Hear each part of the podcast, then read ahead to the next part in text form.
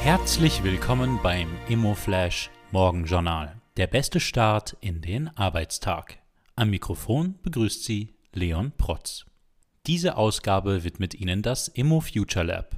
Knappe Ressourcen, grenzenlose Chancen. Seien Sie Teil der Revolution und erleben Sie einen Tag voller Erkenntnisse, Networking und neuen Ideen. Sichern Sie sich jetzt Ihre Tickets für das Immo Future Lab am 9. Mai, der Kongress der Zukunft. Heute ist Dienstag, der 25. April und das sind die Schlagzeilen.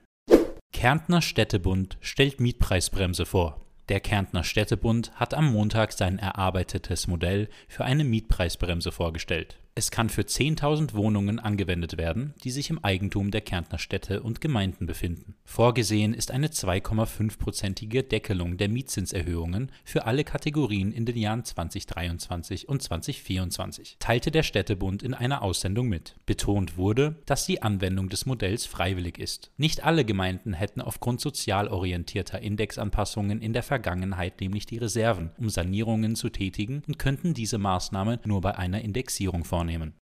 Deutsche Immobilien in Preiskorrekturphase. Die Immobilienpreise in Deutschland werden nach Einschätzung des Verbands Deutscher Pfandbriefbanken weiter fallen. Denkbar seien Rückgänge über einen längeren Abschwung hinweg von bis zu 20 Prozent. Doch selbst in diesem Szenario stünde der Immobilienmarkt lediglich auf dem Niveau von Ende 2019 oder Anfang 2020. Die spannendste Meldung heute. Österreich im Spitzenfeld der Logistikstandorte.